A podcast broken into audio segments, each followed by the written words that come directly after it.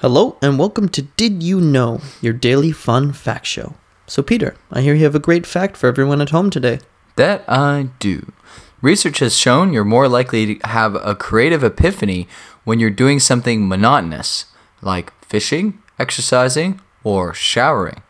I get that, dude. I Yeah. totally get that. It makes sense. You know what I? al- You know I get the really good ideas after I finish like a like a l- kind of boring job, like labor wise, like shoveling. Well, something. Einstein worked at a patent office, and he claimed the monotonous work of just Yeah. filing papers was a fuel for his creativity.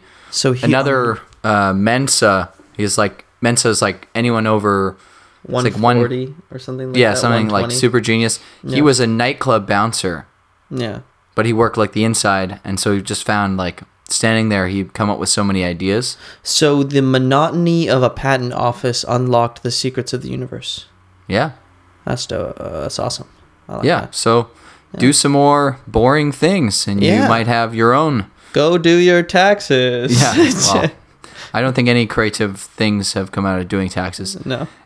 That fact again is research has shown you're more likely to have a creative epiphany when you're doing something monotonous, like fishing, exercising, or showering.